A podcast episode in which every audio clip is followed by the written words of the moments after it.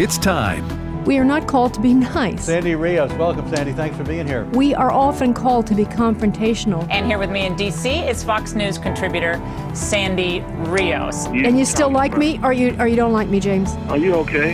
You all right? I'm a musician. I can't help it. Uh, longtime Fox News contributor Sandy Rios, thanks very much for being with us. We have, I think it's four to one youth in America wants gay marriage. Our kids are the product of public schools. No wonder they poll the way they do. It's time to stand up or we're going to lose everything we have. Director of Governmental Affairs for the American Family Association. Step up, speak up, say something, do something. This isn't a game.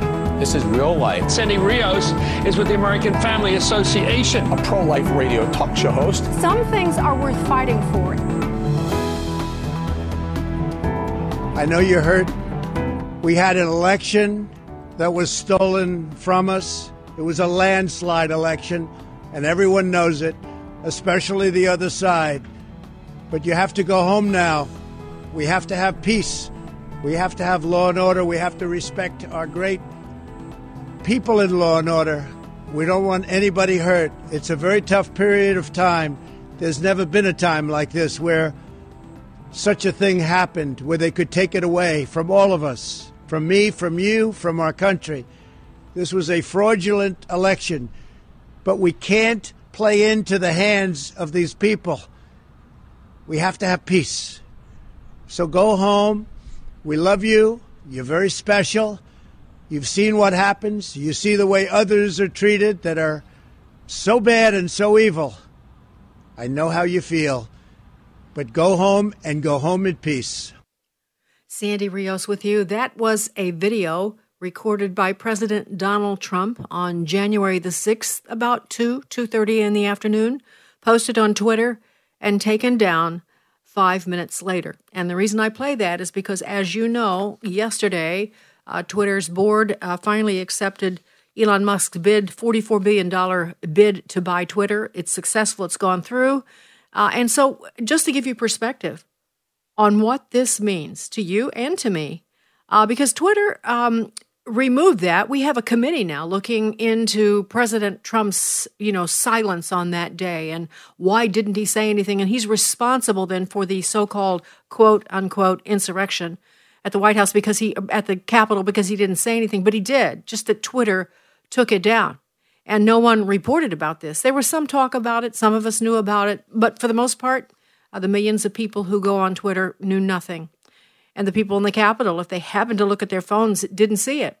So, uh, what else did Twitter do? Well, Twitter famously took down any uh, reference to Hunter Biden's laptop, which was discovered just a few just a few weeks, maybe a month before the election of 20, 2020, uh, and censored New York Post, took them off of Twitter, uh, so that no one could read anything about Hunter Biden's laptop, which implicated uh, President Trump's opponent, Joe Biden, uh, in scandalous deals with our enemies and uh, we believe illegal transactions with foreign powers, enriching himself and his family. You didn't know about that, you see. So you went to the polls, and many people did vote for Joe Biden, although I still maintain that Joe Biden didn't win that election.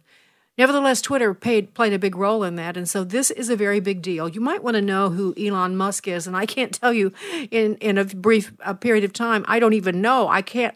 It's hard to comprehend a man with a brain like his. But on this issue, he's right. I want you to hear what he says when asked why he wanted to buy Twitter. This is clip six.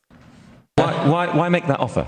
Oh, so, um, well, I think it's very important for uh, there to be an inclusive arena for free speech. My, my strong intuitive sense is that uh, having a public platform that is maximally trusted um, and, and, and, and, and, broadly inclusive um, is extremely important to the future of civilization.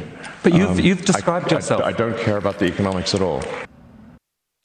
I don't care about the economics at all. Isn't that isn't that amazing? All right, so that's just a little uh, bit of the words of Elon Musk after uh, and his reasons for buying this. Well, no one uh, could join us who would know any more about this and has more of a vested interest than Dan Gainor. Uh, Dan is the uh, excuse me. I'm choking this morning. He's the vice president of Free Speech uh, America and Business, and by the way, is a key person in forming the Free Speech Alliance, which we are part of at American Family Association. And we've been trying to talk with these big tech companies for the last few years without much success. So Dan joins us this morning because I'm anxious to get his response. Dan, good morning, and thanks for joining us. Good morning, and I'm going to say this: it is a good morning. I, It not, is- I mean, not that they aren't all, but this is particularly a good one because, you know, if you had told me a month ago that a random billionaire was going to uh, interfere in the left's uh, hegemony of social media, you know, to, to break the cartel of all these social media companies and take the singularly most influential social media site and work to return it to what it used to be, which is a, a land for freedom and free speech, I- would have laughed at you. I, it just, you know, it's so. It, this is such a sea change, and so if for people listening, because I'm sure many people, maybe most people listening, aren't active on Twitter. So here's why it matters. Twitter has got only a couple hundred million daily users, but that couple hundred million is made up of journalists, activists, politicians, and celebrities. That they're the key people who kind of the the, the grease that keeps the, the whole system moving. And so every major issue, every major debate in our country gets debated on Twitter, and that affects the narrative. Well, through a combination of canceling and censoring conservatives, and then allowing uh, leftist uh, automated accounts to dominate conversations, the left controls the narrative in our country more so And- than it ever did before. You know, uh, Dan, it reminds me of uh, you know uh, the quaint time when New York Times used to be like the script that all the news outlets followed. It's what everybody looked to every morning, whether it was ABC, CBS, NBC, any any of them uh, looked to that for what news to cover and how to think about things. And so uh, the times have changed, and I think that's probably a good way of explaining why not everyone uh, 30 years ago read the New York Times, but they watched the, the evening news and saw the news outlets, and they got their source from the New York Times. That was kind of the template. And so, Well, um, and so to, along those lines, because that's a wonderful point. When when journalist Bari Weiss left the New York Times after this controversy over over an op-ed by a U.S. Senator Tom Cotton, uh, when she left, she wrote a skewering uh, analysis of the Times, but she said that Twitter was the ultimate editor of the New York Times. You know, it Oh, would, what what happened on Twitter would would dis- decide what happened in the New York Times, and not just for the Times, but really for the entire legacy media establishment, and that is why it matters. That's a at the New York Times point. That's just such a great point. You know, Dan, I remember we uh, in the Free Speech Alliance we met with executives from Google, executives from Facebook. I can't remember many meeting with Twitter people. Did we meet with Twitter people, Uh, executives?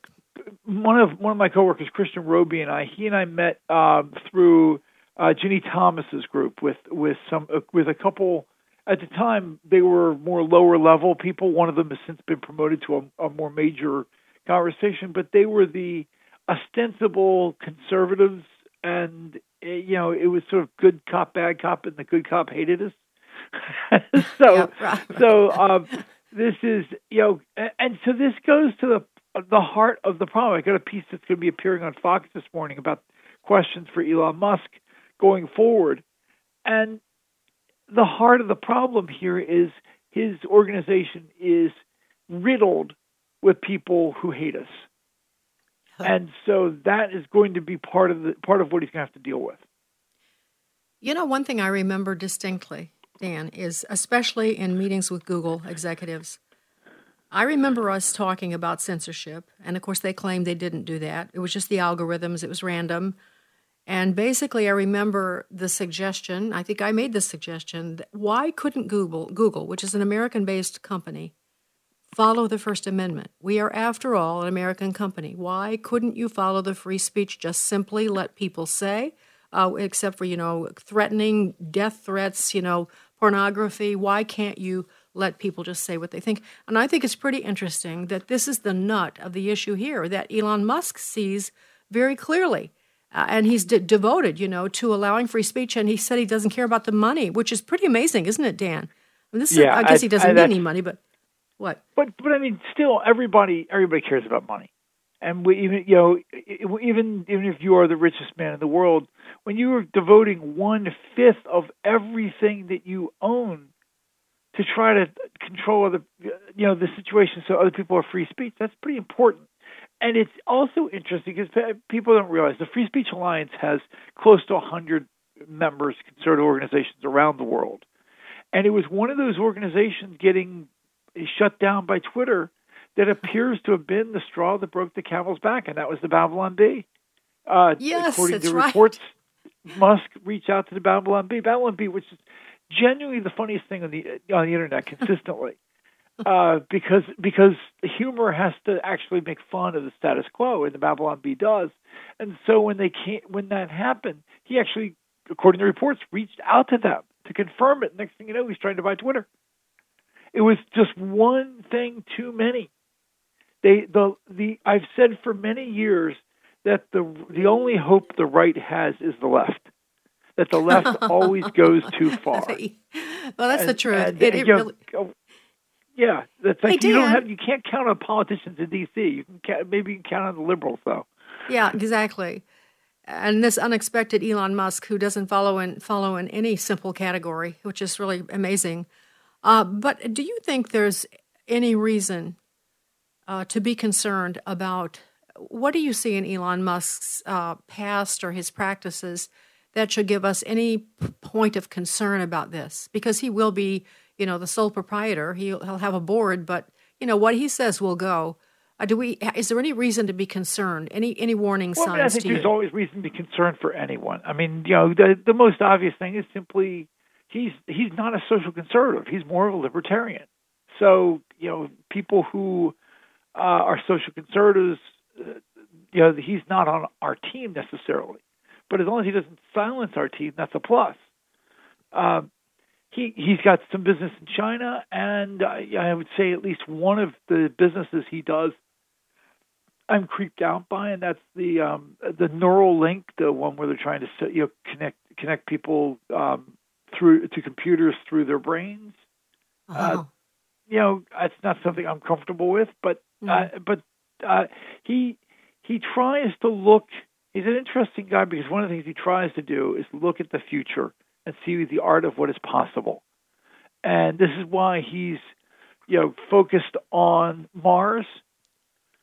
It used to be there was a time in America where we referred to things that were wildly difficult as moonshots well, we've done the moon.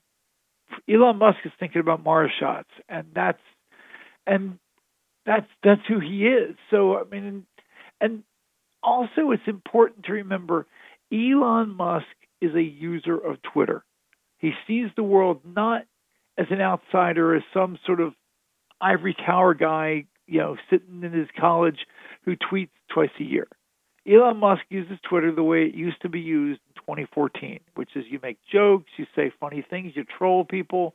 He trolled Bill Gates the other day, and, and I mean, like two days, two days before he's buying Twitter, he posts an image of Bill Gates, um, you know, a chunky image of Bill Gates that you all can find it, wearing a blue shirt, and then he posts the new pregnant man emoji next to it, and you know, Gates gets much criticized in sort of the Joe Rogan universe.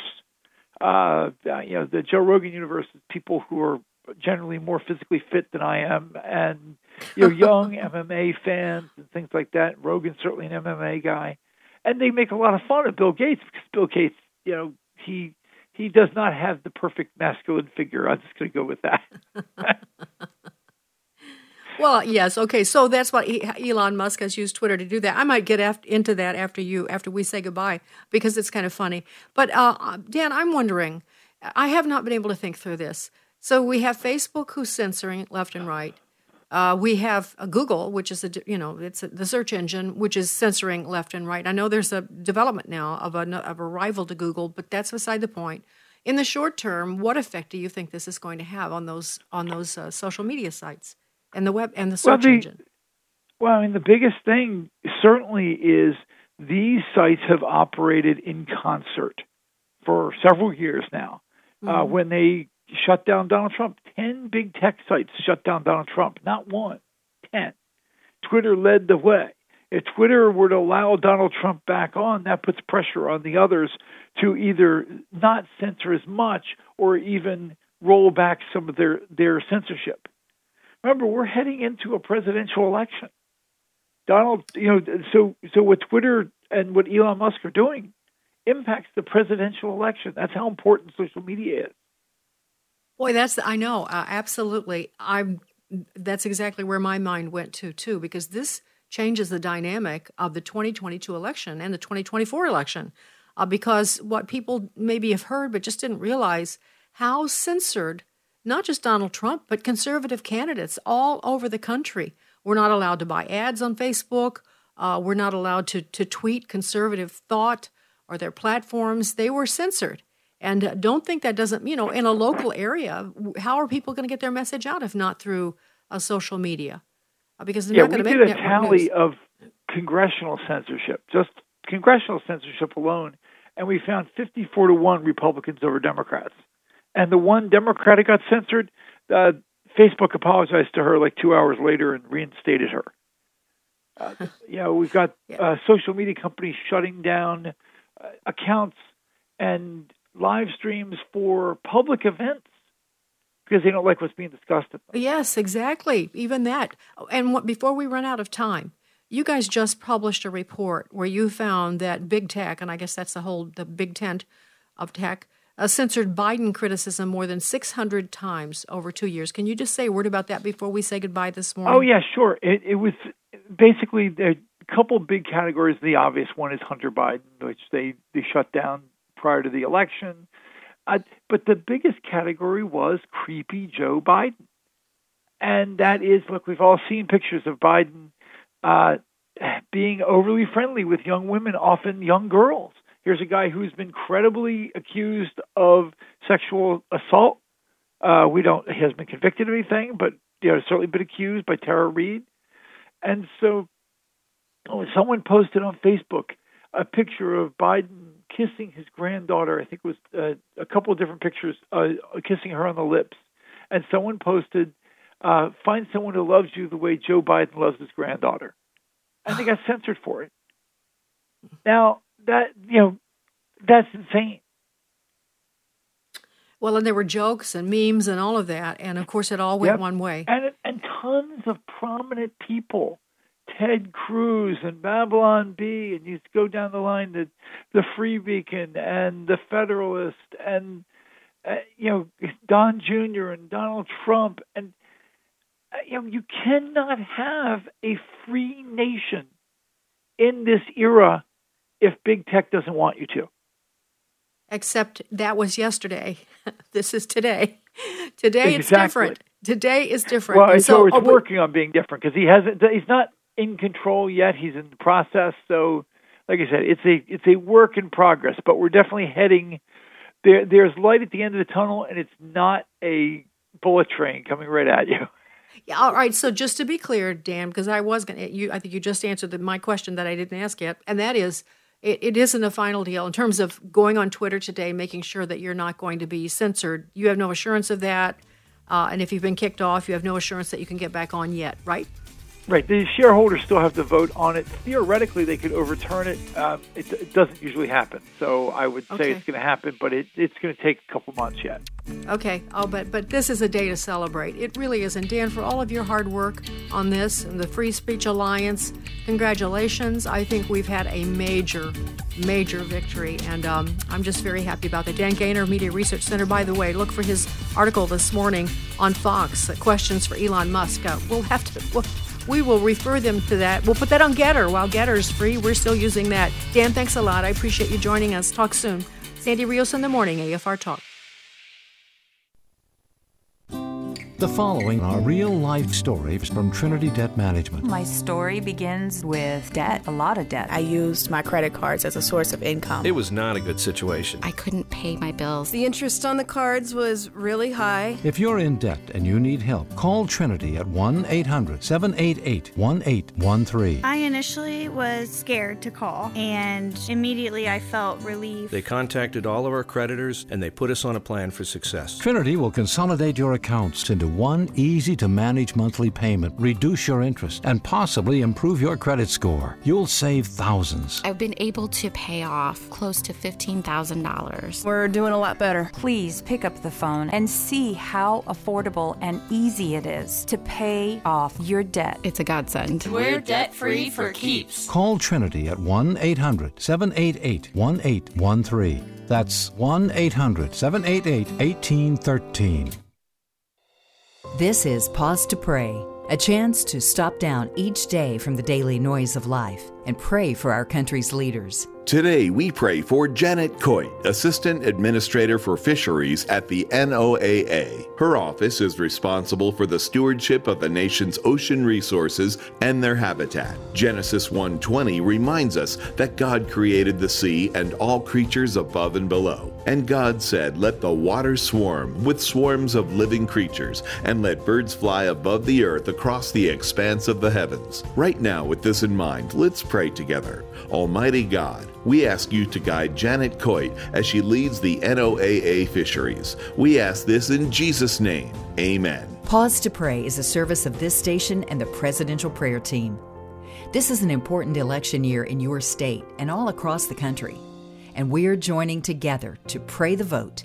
Details at pausetopray.org. Hello, Americans. I'm Todd Starnes. Stand by for news and commentary next.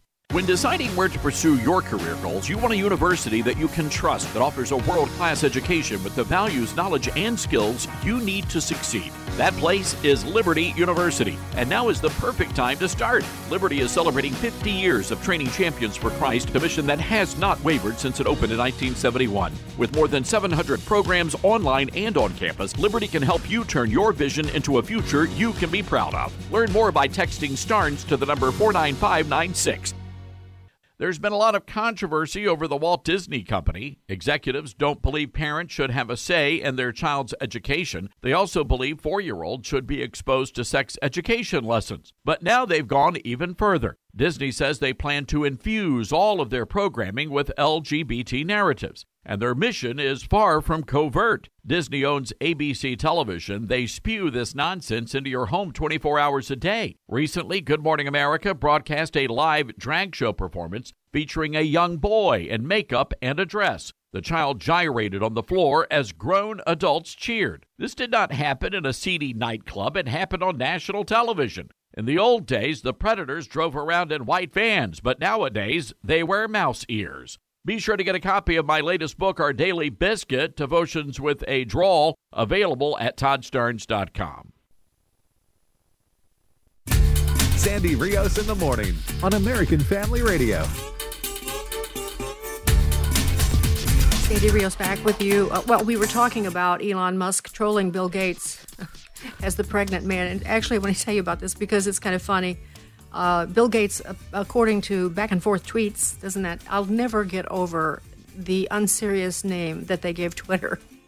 they were tweeting. Bill Gates and Elon Musk were tweeting, and in their tweets, try to say that like a news anchor. Anyway, in their tweets, it looks as though Bill Gates wanted to meet with Elon Musk uh, about environmentalism. The environment is so important. Maybe about his fake beef. I'm not sure what.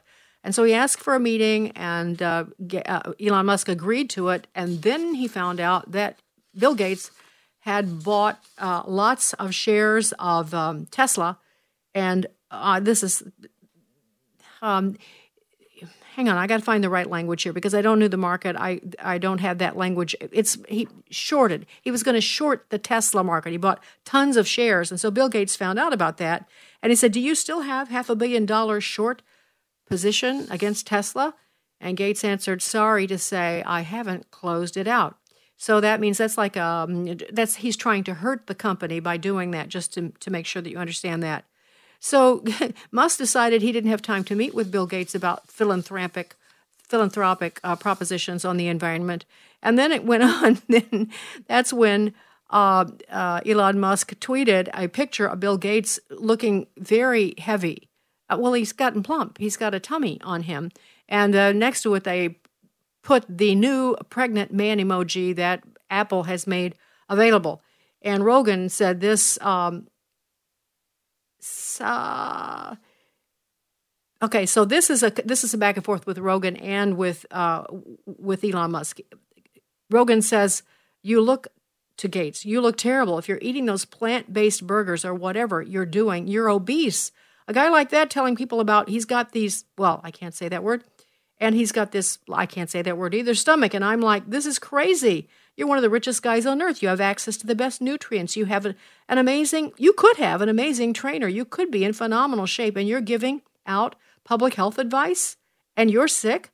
Anyway, so um, so Elon Musk joined on that, and he just, I guess, posted the emoji of the pregnant man next to the picture of Bill Gates with his tummy protruding. Okay, so that's funny. I think it's funny, and I think that's what Elon Musk wants to be able to do freely. He loves Babylon Bee, and he wants uh, Twitter to remain a source of free speech. And I want to remind you of Elon Musk's words. We had you listen to it in the first segment, but I want to repeat it because he says free speech is the bedrock of a functioning democracy. And Twitter is the digital town square where, matter, where matters vital to the future of humanity are debated. I also want to make Twitter better than ever by enhancing the product with new features, making the algorithms open source to increase trust. In other words, to assure people that uh, they don't have things set up and geared to shut down speech they don't like. Uh, defeating the spam bots and authenticating all humans. In other words, uh, instead of setting up this whole army this is what happens, and I'm not sure people who people don't tweet. I'm, I'm sure a lot of you don't tweet. Um, what they do is they've set up a whole army of bots. And if you are a public figure and you step over the line or you do something, or you're a company and you make a decision that doesn't please the left, they send this army of bots after you and they will say just horrific things. They will slander you, they will slime you, and that's why companies then recoil and quickly change their position.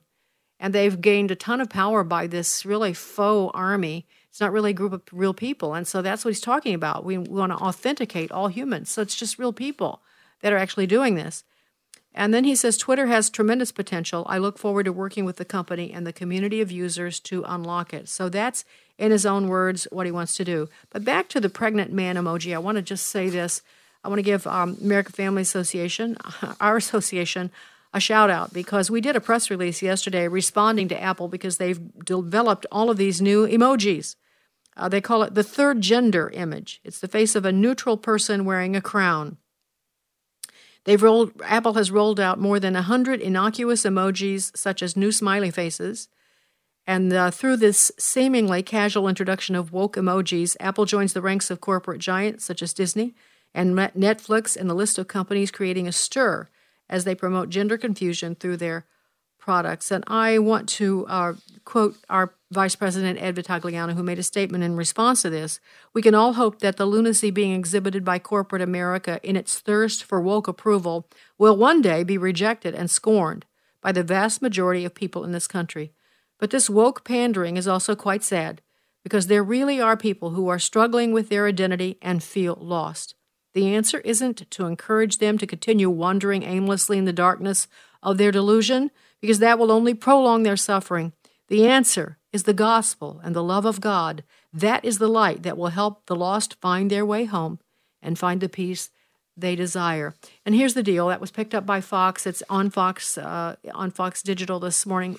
You can find it at the Fox uh, News website. It's just great. Ed's statement was powerful and excellent. I loved it. So I just wanted you to know that the pregnant man emoji that was uh, invoked by uh, Elon Musk against Bill Gates uh, is something that's new that uh, Apple has just released. So it's just all over. We are awash in a sea of uh, ridiculous and dangerous leftism. I want to go back to Elon Musk though, because um, uh, because a lot of other things have happened swirling around that. We he- are hearing a lot from Barack Obama. He's formed this organization. You know, he's very wealthy now. He's got what eighty billion dollars from Netflix just for one thing. uh, and a ton of other. He and his wife are very, very rich now. And so he's getting involved in this whole free speech debate. So he's had a lot of things to say lately. And let's listen to a couple of them. Here is your former president, Barack Obama.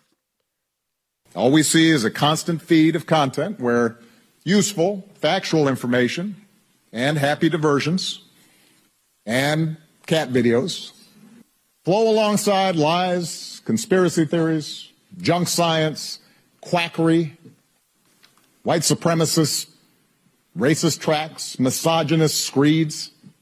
And over time, we lose our capacity to distinguish between fact, opinion, and wholesale fiction. He, he went on another statement about how de- devoted he is to free speech. Uh, but not so much. You know, this is typical of Barack Obama, where he says one thing and does the opposite. That's what I always said about President Trump. Look at what he does, not what he says. Look at what Barack Obama does, not what he says. Uh, in the second little statement, little clip that we have here, he's uh, he says that this disinformation that he's so concerned about, and now especially because you know Elon Musk has bought Twitter, uh, he is really concerned about this disinformation killing people. This is clip 26. Essentially, clinically tested the vaccine on billions of people worldwide. Around one in five Americans is still willing to put themselves at risk and put their families at risk rather than get vaccinated. People are dying because of misinformation. I already mentioned the 2020 presidential election. Yeah, so people are dying because of disinformation. And I have a, I have a stat here, just reaching for, hang on. Uh, there's a new stat this morning. Pfizer have, have released documents by court order that show that of the people, of the adverse reactions that they actually studied, and we don't know what that sample was, there was a 3.7% death rate from the vaccines. Uh, you know, but you know what? Try to post that on Twitter. Try to post that on Facebook. Try to get that out. Maybe even send it in an email. You know, Gmail is now uh, begun to censor. Uh, try to get that word out because evidently Barack Obama just doesn't know, right? He just doesn't know. People are dying. Everybody's been vaccinated. We all know that's safe. And still, you know, one in four Americans are refusing. And that's because of disinformation, he tells us. And we say that the disinformation is from ignorance, lack of ignorance, and because they will not allow people to put many things that are true on Twitter and these social media outlets that would warn people as a matter of fact, just to make this translate, that we've had 100 million people vaccinated in the United States. And at the rate that Pfizer, uh, the, the death rate that they discovered on the sample that they used, that would mean, are you ready? That would mean that there have been almost 4 million deaths uh, and millions more uh, people who have life altering injuries from the vaccine. So, um, yeah, but that's disinformation, of course. So says Barack Obama. And trust me, he's going to be our nemesis on this issue of free speech. It does not uh, help him because uh, he likes to lie, and so does Joe Biden. That they traffic in that; they're very good at it. All right, so um, oh, how am I? How did I get run out of time here? I must have chatted longer than I expected to. The media is melting down over you know President Trump being back on Twitter uh, and Elon Musk buying this. In fact, let's listen to clip. Let's listen to clip seven going out here for the break because you'll get to hear how upset they are about Elon Musk buying Twitter. Let's listen to seven.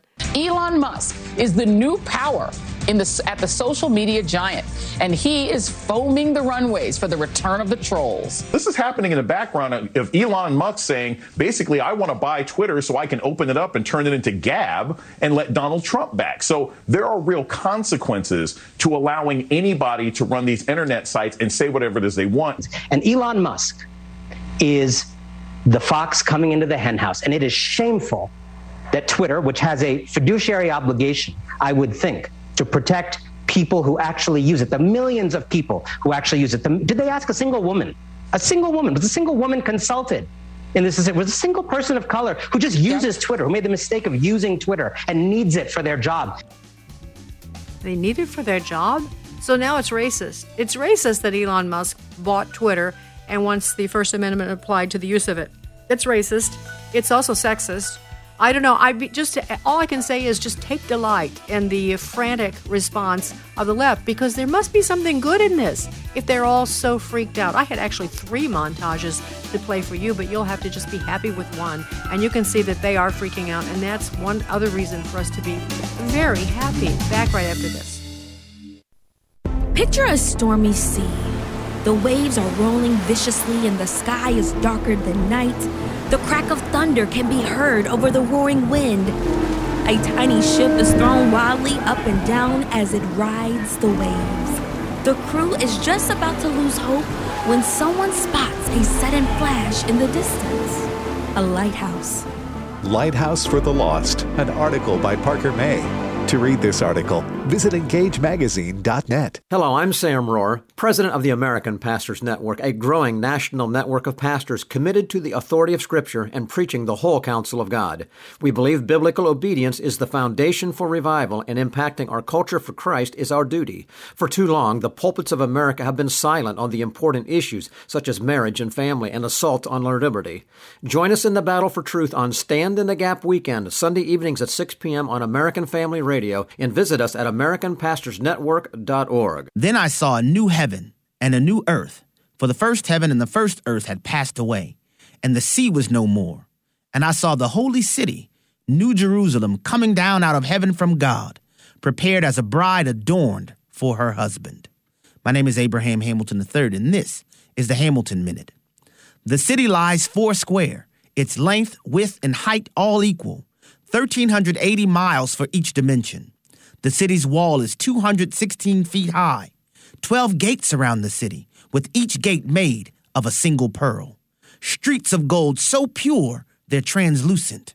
No need for a sun. God's glory lights the city. No tears, no pain. I wouldn't miss it for the world. Listen each weekday from 5 to 6 p.m. Central for the Hamilton Corner with Abraham Hamilton III, public policy analyst for the American Family Association. Millions of persecuted believers, they're suffering and they can use your prayers and financial support right now. Hey, it's Michael Woolworth with Bible League International in the country of Zambia, the place where the famous missionary David Livingstone carried out years of ministry. Shadrach is an elder in a shanty church. He had word that there was an attack coming one Sunday, and sure enough, 20 radicals showed up in attempt to kill all the Christians gathered for worship in that service, about 200 in number. Now, in self defense, Shadrach had a handgun. He used it on a man named Ishmael, didn't kill him, but he injured him but nursed him back to health. He was a livestock farmer, so he took care of the man's livestock. The daughter of that man could not read, could not write, so Shadrach would teach her to read and write using a Bible League program. And I can tell you, in grateful response, the entire family and 80 former radicals have come to place their faith in Jesus Christ. They need Bibles at $5 a Bible. Would you pray about it and then call 800 Yes Word? 800 Yes Word. 800 Yes Word or give at sendbiblesnow.org. That's sendbiblesnow.org. This is Frank Gaffney with the Secure Freedom Minute. Last week, former President Barack Obama declared that government needs to start regulating free speech on social media platforms because their content management efforts are failing to keep rhetorical, quote, raw sewage out of the public square, unquote. This week, billionaire Elon Musk bought one of the most influential of such platforms, Twitter, with the pledge to restore free speech an apparent repudiation of what is not so much about managing content as it is the suppression of information and opinion politically intolerable to radical leftists like Obama. Time will tell whether these were coincidental developments, or for that matter, whether Mr. Musk will really enable freedom of expression on Twitter. What is clear already is that the fight for that fundamental liberty has never been more necessary, and the emergence of a formidable man professing to be its champion more welcome. This is Frank Gaffney.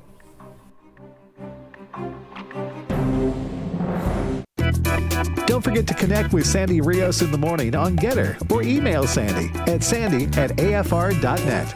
That's sandy at afr.net. Sandy Rios in the morning on American Family Radio. Uh, So, how many of you have watched uh, Julie Pace on Fox News? She's been she was on with Chris Wallace for years. Uh, she's uh, has a nice smile, but she's uh, a leftist, and she works for the AP. She's actually, a, uh, I think she's the, I don't know her title, but I think she's the head of the whole operation now. She's been um, promoted. Well, she's just written a new book called Jill, a biography of the First Lady. Julie Pace, along with Darlene Superville. I don't know anything about Darlene, but uh, so it's just come out. Jill, a biography of the First Lady. So the First Lady was with Piers Morgan uh, discussing uh, how she and uh, Joe Biden met, according to the book. And I wanted you to hear their interaction. Here's the story as they tell it. Fascinated by this story that he basically got his eyes on you when he saw a picture of you in an advertisement. Is this true? Well, part of it is true. I had met him uh, once before, and um, but we were in a crowd, and it was at a fundraiser, and um, so then I guess he saw my picture somewhere and he said, Oh, now that's the kind of girl I'd like to date. And I knew his brother, so his brother said, Oh, I know her, because I was in college at the time with, and his brother was there. And so uh, Frank called me and, um, or got my number, and Joe called and said, You know, this is Joe Biden, and um, would you like to go out? And uh, where was your first date? We went to Philadelphia to the movies. Do you remember the film? No, I don't. Yeah, so, but the book says what the film is. It's supposed to be some French story about this couple who meet after losing their spouses. The problem is the fact checkers look to see that that movie came out, I think, in the 60s, uh, something like that, a long time before uh, Jill and Joe Biden were supposedly to, to have met. Now, here's the deal uh, I've told you before, because I have uh, read stuff by Bill Stevenson, who is her ex husband that that's not the story. You know, Jill and Joe Biden on the campaign trail for years have talked about their love story, this great love story they have, how uh, he was a widower with these two kids. His wife died in a car accident, and she was, you know, came to his rescue and took over the care of his boys. I know you've heard that story many, many times. Bill Stevenson, her former husband, tells a very different story. Uh, rather than me jumping in, I'll let you hear at least part of it from him. This is a clip on from Inside Edition. Bill Stevenson. So you were friends with Joe Biden? Oh, yeah. Right before the election in 72, Jill, Joe, Neilia, and I were in his kitchen. How do you forget that? Stevenson says his first inkling something was up came when Jill refused to go with him to meet Bruce Springsteen, who was booked to appear at the Stone Balloon. He said, uh, Joe asked me to keep an eye on the boys. And I just thought to the back of my mind, hmm. One day, he says a man came into his bar and asked him to pay damages for a fender bender that involved Jill. He looks at me and he says, Oh, she wasn't driving. I said, Her beloved Corvette, she wasn't driving it? He goes, Senator Biden was driving it. And I went, What?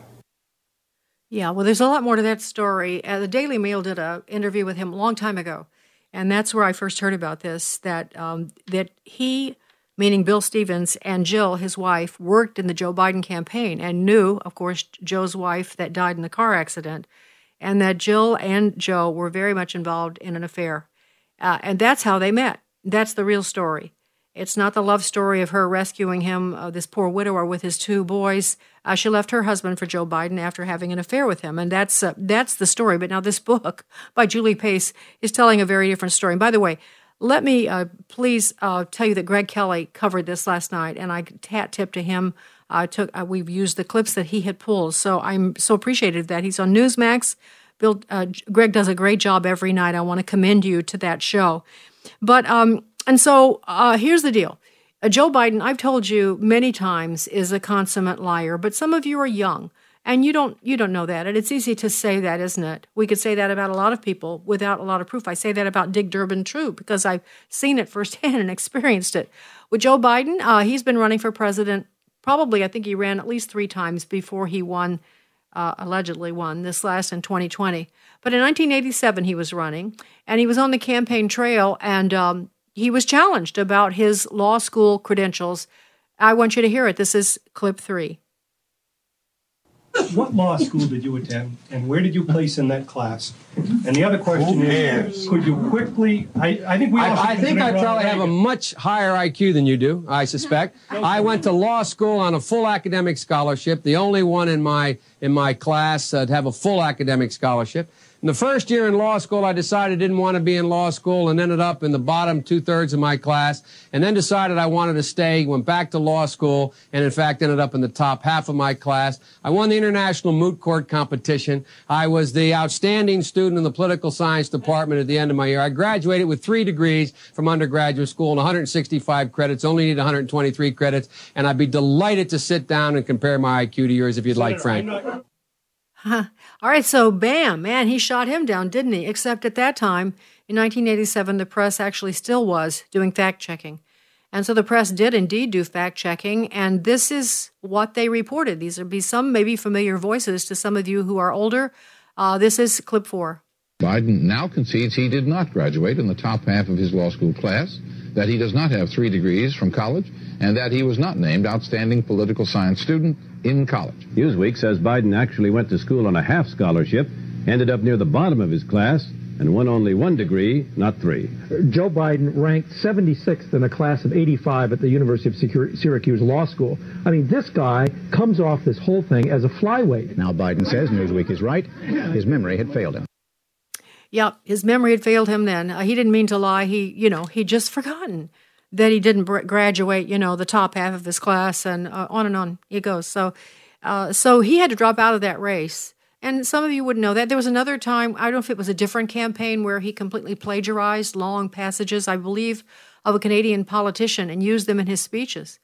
Uh, and uh, he was he was caught doing that too. Um, you know, as I've said before, in the old days, uh, there weren't cameras and video. Everybody didn't have a phone capturing every word, every nuance. And so candidates had the luxury of going, you know, to a church and saying they were, you know, all about the values, and going then down to uh, the, well, I don't know, the tavern and saying they were all about, you know, more beer. I don't know. I'm, but I mean, they could say whatever they wanted to anywhere, and nobody could uh, prove that they had uh, uh, lied or switched their position. You kind of knew it intuitively, but you couldn't prove it. And now it's harder. But back then, they had a camera and they caught him in those egregious lies and he had to drop out. And that reminds me of uh, something that came out this morning. We often wonder who's behind the uh, curtain. Who is the one calling the shots for uh, Joe Biden? Who is, who is it? It's not Kamala. Is it is it you know Barack Obama? Is it I don't know. Uh, is it his chief of staff Ron Klain? That's what some have said, which he may have a, a, uh, a part in this. Uh, but now we know, and I, I actually want to do an in depth uh, story on this with our friends at Capital Research Center. But uh, Fox Digital printed this this morning. It turns out, guess what? There is a group behind Joe Biden's policies working hard. They call themselves Governing for Impact. Now, Governing for Impact, for some reason, you can't find it if you Google. Uh, you don't see, you know, who who is on their board. You don't see what they're doing. Uh, but because they uh, advertised at Harvard for interns who legal interns, uh, there uh, uh, that was kind of a slip up on their part, and people found out exactly who they are. And who they are is an organization funded by George Soros and the Open Society. In fact, here's a statement from Tom Perriello, who's the executive director of the Soros Open Society Foundation. He says Open Society is proud to support Governing for Impact's effort to protect American workers, consumers, patients, students, and environment through policy reform. Um, so they okay, they have concealed their operations, uh, and in searching for this talent at Harvard Law School, uh, they they advertised that they were they were wanted to prepare the Biden administration for quote transformative governance, uh, and that they had prepared more than 60 in depth, shovel ready regulatory recommendations for dozens of federal agencies. Turns out Rachel Hart Klarman is a Harvard Law School grad and she steers the group. Her father, Michael Klarman, is a professor at Harvard Law School and also has ties to progressive advocacy groups. And he's part of the, the left wing dark money judicial group Take Back the Court. Um, you know, there's a lot more to say about that. I think just for now, uh, just know that George Soros group, funded group governing for impact, has got a little think tank uh, behind the Biden administration, guiding them all along the way. And why is that important? How, how many of you know anything about George Soros? Raise your hand. Well, by now you've heard his name, but you may not know. He is a Hungarian billionaire, Hungarian American billionaire who really doesn't, he's not welcome in his own home country. His father was um, a, a, Nazi, uh, but he was a Nazi who turned on the Jew. He was a Jewish Nazi, and he turned on his own people, turned Jewish people in, squealed on them. And yes, George Soros is Jewish. And when you criticize him, they say you're anti Semitic. Never mind that he and his father, he actually helped his father do this. Uh, George must be 150 years old by now. But anyway, he was old enough to help his dad when he was young uh, turn in the Jews uh, in various ways uh, during the Nazi occupation of Germany. Uh, he has uh, enriched himself in a lot of ways. I personally have seen him enrich himself through government. A lot of the leftists enrich themselves through federal for, through federal money, and George Soros has done that. Uh, worldwide, he's done that. He nearly destroyed the British economy at one point, at one decade in time here. Uh, he has the ability to do that. It's like Elon Musk buying Twitter with all the, the 44 billion that he gave. These guys have so much money; they can do incredible things, and that means they can use it for good or they can use it for evil. Evil, and uh, George Soros has certainly used his for for evil. He has uh, he hates this country. He's pushing. He's pushed open borders across the world. He's responsible in many ways for the invasion of Germany and Europe by single Muslim uh, jihadis. You may remember that flood of, uh, of uh, um, yeah, of male jihadis just running down the villages in Germany and the rape uh, rate increasing. George Soros wants to break down all national barriers. He wants to do away with any kind of distinction in countries because he actually said at one point that he is God. I, I wish I had thought about it. I would have looked up that quote for you. Uh, but uh, this is George Soros, and um, trust me, he's uh, like not pro-life. Uh, he's not like uh, he's uh, for the degeneration of the family, the deconstruction of all things good. He is. I don't know if he's an avowed communist. I don't know if he says that, but his views are certainly compatible with the radical left communistic views of Karl Marx and Engels. And so um, he's the one, you know, behind Joe Biden's White House uh, and the policies that they're um, they're directing towards us that are destroying the country. Just so you know. And so uh, we talked yesterday, by the way, about one of those things. Got to find this. Um, we talked with uh, Attorney General Ken Paxton yesterday from Texas. excuse me about what's happening on the border. And uh, today, this has not happened yet, but there's a federal judge who is set to block President Joe Biden's administration from ending an emergency order that has been helping officials control the U.S. Mexico border, and that is Title 42. It's the one related to COVID, trying to keep people out of the country because they may infect people in this country. And uh, Joe Biden is set to uh, lift that restriction on May the 23rd. But this judge uh, is has already signals his, signaled his intent to block it. It's a U.S. District Judge Robert Summerhays. He's a Trump appointee. And he told parties during a closed status conference that he intends to grant a motion for temporary restraining order, according to the minutes of, the meeting release. So you'll, excuse me, we'll be hearing more about that. Sorry, my allergies are attacking me. Okay, here's another story I wanted to tell you because did you guys know that uh, Citizens United has produced a documentary called Rigged, the Zuckerberg funded plot to defeat uh, Donald Trump. Remember, Mark Zuckerberg is the owner of Facebook. Speaking of social media, messing with the elections, Facebook did their share through the millions of dollars that Zuckerberg gave to um, various uh, areas in the country, big cities, uh, to defeat Donald Trump. Pretty much, that's what it was all about. So there is a new, um, uh, there's a new, um, yeah, a new video on this. It's called "Rigged: The Zuckerberg-Funded Plot to Defeat Donald Trump." But here's the deal: DirecTV refused to air advertising for that documentary. Uh, they've just refused more censorship, and it's pretty distressing because a lot of people, a lot of you, a lot of you listening, probably use DirecTV. You can watch the film at rigged2020.com. Rigged2020.com. We'll put that on our Gettr account, rigged2020.com. But also, if you use DirecTV, you might want to uh, tell them that that's not acceptable. Breitbart's written about this. We'll put this on our Gettr page too. DirecTV reportedly refused to air advertising for rigged documentary. Okay, so there you go. That's at least some of the news for this morning. Thank you so much for joining me, Sandy Rios, in the morning on AFR Talk.